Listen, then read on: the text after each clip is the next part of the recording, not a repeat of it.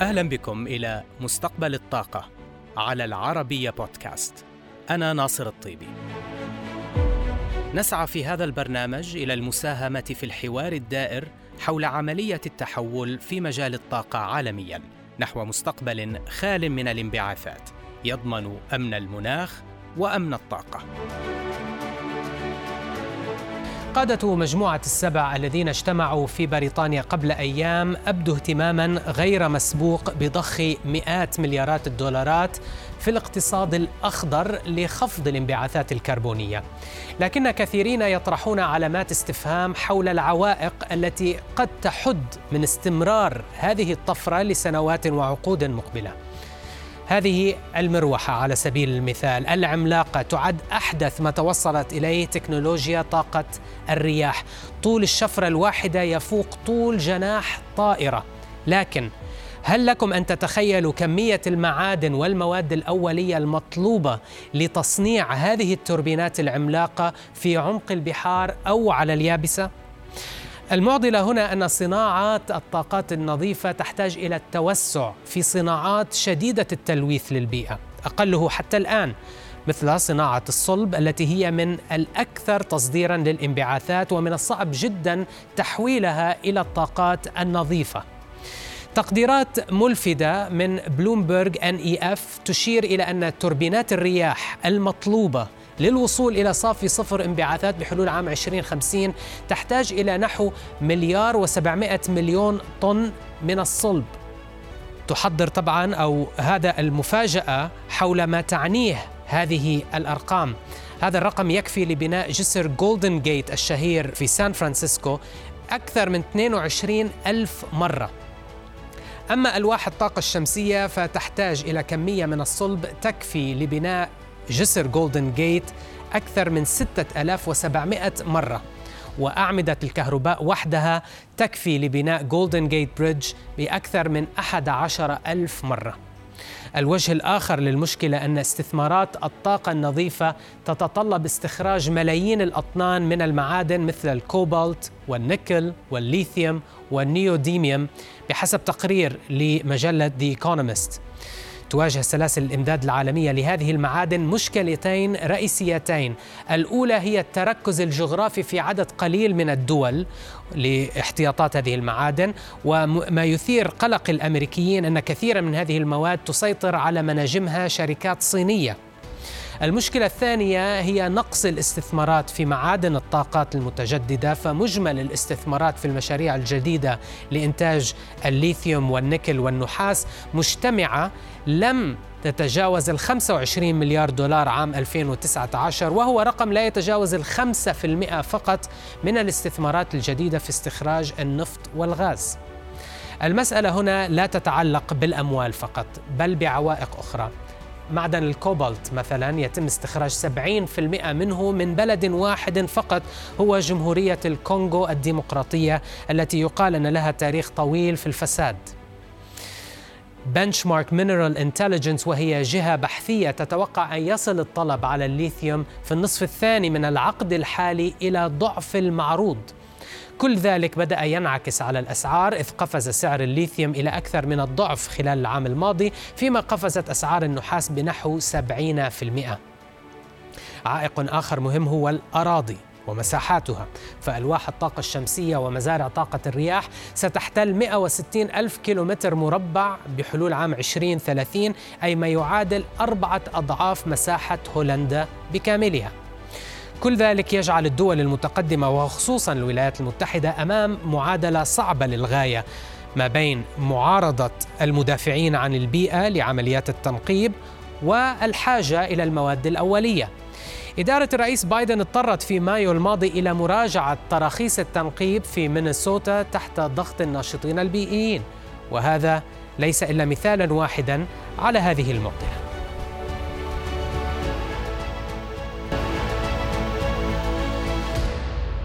الإمارات من الدول النفطية التي تولي اهتماما كبيرا لعملية التحول نحو الطاقات النظيفة حتى أنها أنشأت وزارة للتغير المناخي والبيئة. وقد أصدرت هذه الوزارة مؤخرا الإصدار الرابع لتقرير حالة الاقتصاد الأخضر والذي اشتمل على فصل كامل عن التكيف مع التغير المناخي.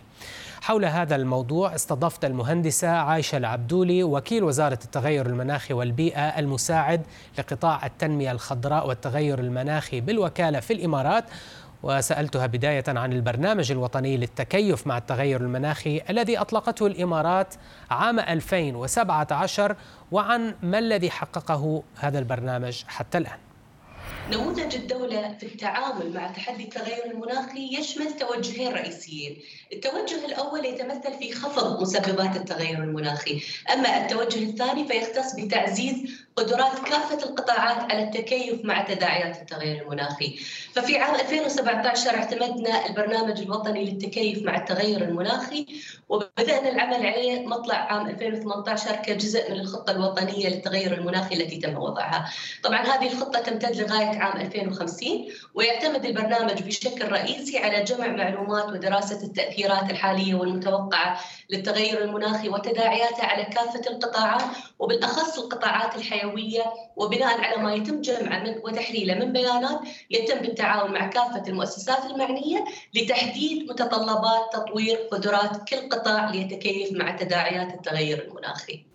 طبعا آه، كما ذكرت تم تقييم المخاطر المرتبطة بالتغير المناخي وطنيا على عدة قطاعات ولكن من أبرزها آه، قطاع الطاقة الذي يهمنا هنا في برنامج مستقبل الطاقة فما هي أبرز المخاطر المرتبطة بهذا القطاع؟ طبعا إحنا لما أطلقنا البرنامج الوطني للتكيف مع التغير المناخي أطلقنا مجموعة من الدراسات التقييمية للقطاعات الحيوية ومن ضمنها قطاع الطاقة، حيث أن هذه الدراسة التقييمية شملت تأثيرات التغير المناخي على هذا القطاع، متطلبات التكيف مع تداعياته بالتعاون مع كافة الجهات، فعلى مستوى قطاع الطاقة بالتحديد حددنا أهم التأثيرات المتوقعة في آه، طبعا تشمل تسبب ارتفاع درجات الحرارة المتوقع في زيادة الحاجة إلى متطلبات تبريد التوربينات ومولدات الطاقة في محطات الطاقة وبالتالي هذا سيؤدي إلى ارتفاع الحاجة لاستخدام مزيد من الوقود مما سيضر بالبيئة، فالأمر يحتاج إلى الاعتماد على منظومات تبريد أكثر صداقة بالبيئة مثل تبريد المناطق والتحول في الطاقة إلى مزيد من الاعتماد على حلول الطاقة النظيفة والمتجددة.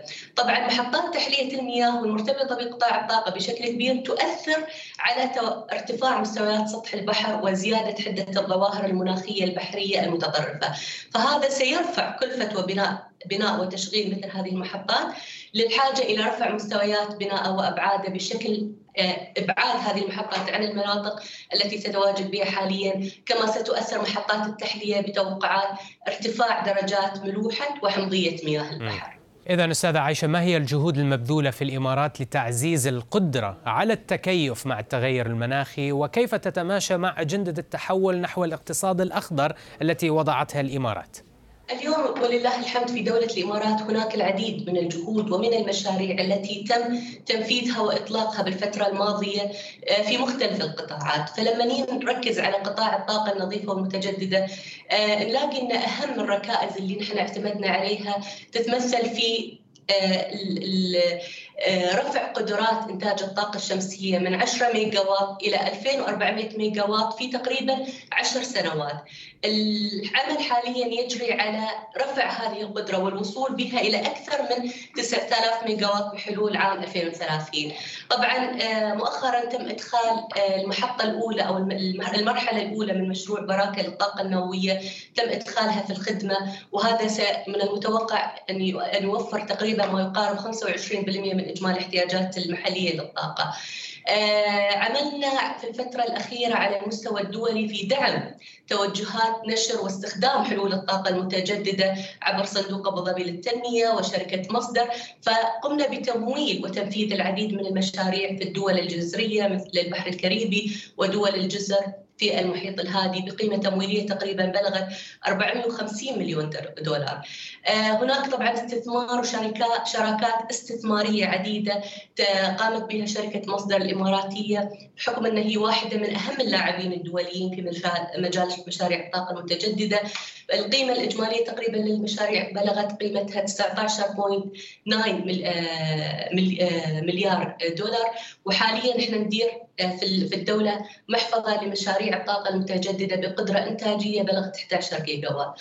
طبعا جهود التحول نحو الاقتصاد الأخضر شملت أيضا العمل على تطبيق منظومات مواصلات عامة ونقل جماعي صديق للبيئة، مشاريع المترو، الالتزام بالرفع كفاءة العمل في مجال الطاقة. الوزارة اليوم آه، وزارة التغير المناخي كثفت الجهود لتبني نظم الزراعة الحديثة والتوسع في تطبيقها بما يحقق آه، مردود اقتصادي أعلى.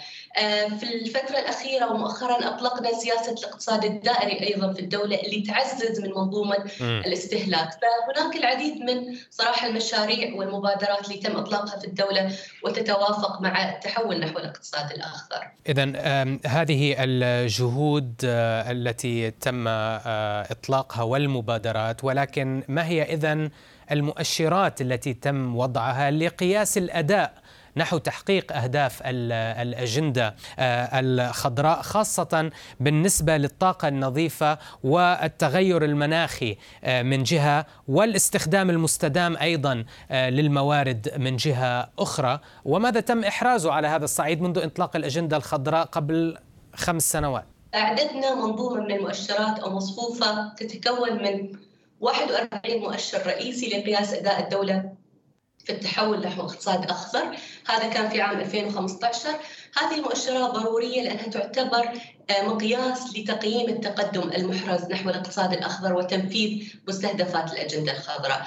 آه، اليوم إحنا عندنا آه، لوحة الإمارات الذكية الخضراء هي عبارة عن منصة إلكترونية مفتوحة تتيح لصناع القرار ووضع السياسات وحتى أفراد المجتمع إمكانية الوصول إلى كافة البيانات ذات الصلة بسياسات وتدابير مشاريع التحول نحو الاقتصاد الأخضر. لما نتكلم عن الإنجازات يمكن تطرقنا إلى بعض من هذه الإنجازات وأيضا ممكن نذكر بالإضافة إليها مبادرة أدنك مبادلة لتأسيس ائتلاف أبو ظبي للهيدروجين مبادرة التحالف الذي يضم مصدر والاتحاد للطيران ولوفتهانزا وجامعة خليفة للعلوم والتكنولوجيا والسيمنز العالمية لتطوير اقتصاد الهيدروجين الأخضر. فاليوم في العديد من المشاريع طلعت على استغلال آه، القدرة في تطوير مشاريع الهيدروجين الأخضر لتوليد الطاقة. فالعديد صراحة من المشاريع المتعددة في مجال الطاقة الشمسية آه، التي آه، عملت عليها الدولة وأطلقتها في الفترة الأخيرة بما يتوازى مع متطلبات الأجندة الخضراء والتحول نحو الاقتصاد الأخضر ملف آخر في مستقبل الطاقة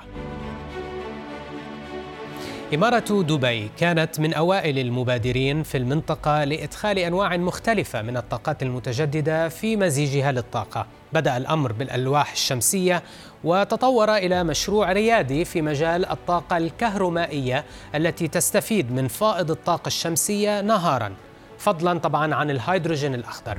ووصل الأمر بها إلى التفكير بالاستفادة من تقنيات الفضاء تجربة تستحق بالتأكيد أن نتناولها بشيء من الاستفاضة مع ضيفنا في هذه المقابلة السيد سعيد الطاير العضو المنتدب والرئيس التنفيذي لهيئة كهرباء ومياه دبي ديوا وسألته بداية عن الخطط المستقبلية في مجال الهيدروجين الأخضر. العام هذا آه، مثل ما سمعتوا أن هناك فيه تطورات كثيرة حدثت في قطاع الهيدروجين في دولة الإمارات. العربية المتحدة حيث اعتمد سيدي صاحب السمو الشيخ محمد بن راشد آل مكتوم نائب رئيس الدولة رئيس مجلس وزراء حاكم دبي رعاه الله النظام الوطني للمركبات الهيدروجينية بهدف تطوير اقتصاد الهيدروجين في دولة الإمارات وفتح الأسواق المحلية أمام المركبات الهيدروجينية والتشجيع على زيادة أعداد المركبات الصديقة للبيئة. طبعا نحن مع شركائنا آه، إكسبو وسيمنز كان هناك مشروع pilot. وهو بيكون طبعا الأول في الشرق الأوسط وشمال أفريقيا لإنتاج الهيدروجين الأخضر. طبعا باستخدام الطاقة الشمسية. يعني هذا الأول تقريبا في في هذه المنطقة. نستخدم فيه الطاقة الشمسية لإنتاج الهيدروجين. طبعا الهيدروجين الأخضر له عدة ميزات وأهم شيء أن نحن نقوم بتخزينه ثم إعادة تحويله إلى طاقة كهربائية. ويسمح هذا النظام بتخزين الطاقة سواء للاستخدامات السريعة أو لفترات طويلة. طبعا بنينا المحطة هاي بالتعاون مع شركة سيمنز العالمية لتكون قادرة على استيعاب تطبيقات مستقبلية من منصات واختبارات استخدامات الهيدروجين. بما ذلك إن شاء الله في المرحلة الجاية إن شاء الله بنشوف محطة للتنقل وكذلك في المستقبل إن شاء الله استخدامات صناعية. دعنا نتطرق الآن أستاذ سعيد إلى مشروع مجمع محمد بن راشد المكتوم للطاقة الشمسية. المرحلة الرابعة والخامسة منه يمضيان بالتزامن مع بعضهما البعض. أين وصلتم في المرحلتين؟ ومتى تتوقعون أن يتم تشغيل المشروعين؟ لأنه من المرتقب أن يتم التشغيل هذا العام صحيح؟ عندنا استراتيجية واضحة المعالم يعني تهدف إلى تحقيق 75% بحلول 20 50 من الغدرة الإنتاجية. طبعا مجمع محمد بن راشد للطاقة الشمسية هو أكبر مجمع للطاقة الشمسية في موقع واحد على مستوى العالم. وأحد أهم المشروعات التي تنفذها الهيئة لتحقيق طبعا 5000 ميجا وات بحلول عام 2030 وفق النظام هذا يسمونه المنتج المستقل اللي هو ال IPP الوقت الحالي حوالي 1013 ميجا وات مربوطات الوقت الحالي اللي أنا أتكلم فيه الحين بشبكة الكهرباء. لدينا تقريبا مشاريع 1850 هي مشاريع طبعا قيد الإنشاء وإن شاء الله بيكون القريب بيكون تدشين أحد المشاريع، العام الماضي كان المفروض نحقق 7% من الطاقة النظيفة، نحن طبعا above the curve حققنا تقريبا حوالي 9% أي أن نحن ماشيين على استراتيجية واستطعنا أن طبعا نسبق الزمن وطبعا نضيف بدل ال 7% 2% زيادة في عام 2020 نتحدث عن مشروع آخر فريد من نوعه حيث يعد مشروع المحطة الكهرومائية في منطقة حتى نعم. البالغة طاقتها 250 ميجاوات من أهم المشاريع التي تنفذونها في الهيئة حاليا وهي فريدة من نوعها حقيقة في المنطقة. حدثنا عن الجوانب الفنية لهذا المشروع وكم بلغت نسبة الإنجاز فيه لغاية الآن؟ الطاقة المائية تعتبر طاقة نظيفة طبعا ونعمل دائما على تنويع مصادر الطاقة مع التركيز على الطاقة المتجددة محطة حتى حقيقة تمتاز بتقنية الضخ والتخزين بقدرة 250 ميجا وات الأولى من نوعها في منطقة الخليج العربي. تصل سعتها التخزينية إلى 1500 ميجا وات ساعة وبعمر افتراضي يصل إلى 80 عام. وباستثمارات تبلغ مليار و421 مليون درهم. نسبة الإنجاز لحد اليوم تقريبا وصلنا إلى 23% طبعا هاي المحطة بتعزز مكانة دبي كمركز عالمي للطاقة النظيفة والاقتصاد الأخضر إلى إضافة أن هناك بتكون مشاريع متعددة حقيقة مشاريع سياحية في حتى. طبعا محطة حتى الكهرومائية نعتمد عليها في إنتاج على الاستفادة من المياه المخزنة في سد حتى. أهم شيء أن نحن بنبني هناك سد علوي. طبعا هذا السد العلوي الحين يجري انشاؤه في المنطقة الجبلية وستقوم توربينات متطورة تعتمد على الطاقة النظيفة المنتجة في مجمع محمد بن راشد للطاقة الشمسية بالعمل بطريقة عكسية لضخ المياه من السد السفلي إلى السد العلوي. طبعا اليوم منطقة حتى منطقة صغيرة يعني يمكن استهلاكها في حدود 30 إلى 40 ميجا وات طبعا الفائض بيروح لشبكة كهرباء ومياه دبي وبيدعم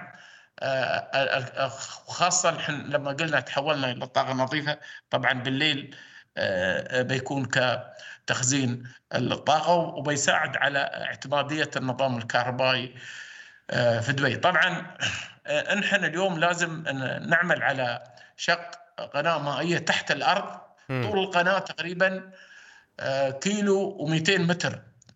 وتصل كفاءة دورة عملية إنتاج وتخزين الكهرباء يعني هاي نسبة عالية جدا ثمانية تقريبا تقريبا 79% وطبعا الاستجابة بتكون فورية يعني خلال 90 ثانية الكهرباء تكون موجودة في الشبكة. من خلال فتح الماء من السد العلوي. آه طبعا أي. طبعا. أخيرا أريد أن أسألك آه، أستاذ سعيد آه، بالنسبة لخبر سمعناه مؤخرا أن الهيئة تدرس الاستفادة من تقنيات الفضاء في قطاع الطاقة النظيفة. هل لك أن تفسر لنا أكثر هذا التوجه وكيفية استخدام تلك التقنيات في تطبيقات الطاقات المتجددة؟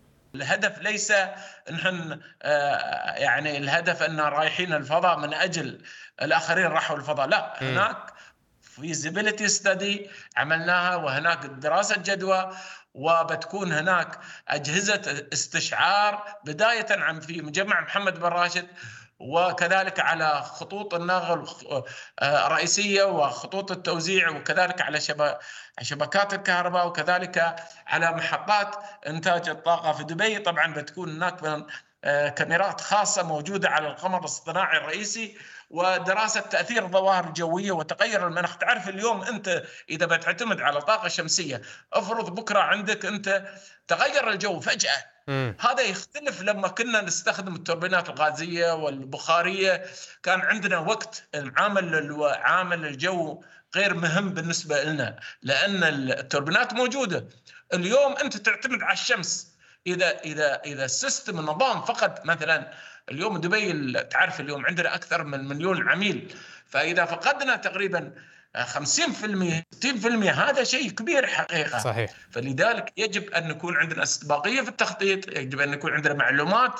big data bank of data مو ولا big data كيف نستفيد من المعلومات طبعا الاستفاده من المعلومات آه، نحن اليوم بندخل الذكاء الصناعي وبندخل في الشبكات وبتكون هناك أجهزة استشعار لمراقبة أداء الشبكة وبيقلل عندنا طبعا الأخطاء آه، سواء في الشبكة أو أو number of trip بحيث إنه ما يكون عندنا اعطال يكون عندنا معلومات وديتا مهمة جدا بحيث ان نسبق الحدث قبل العطل. وتساعد هاي على اعتمادية النظام الكهربائي في دبي، لذلك اليوم شبكة كهرباء مياه دبي الأولى عالميا حقيقة.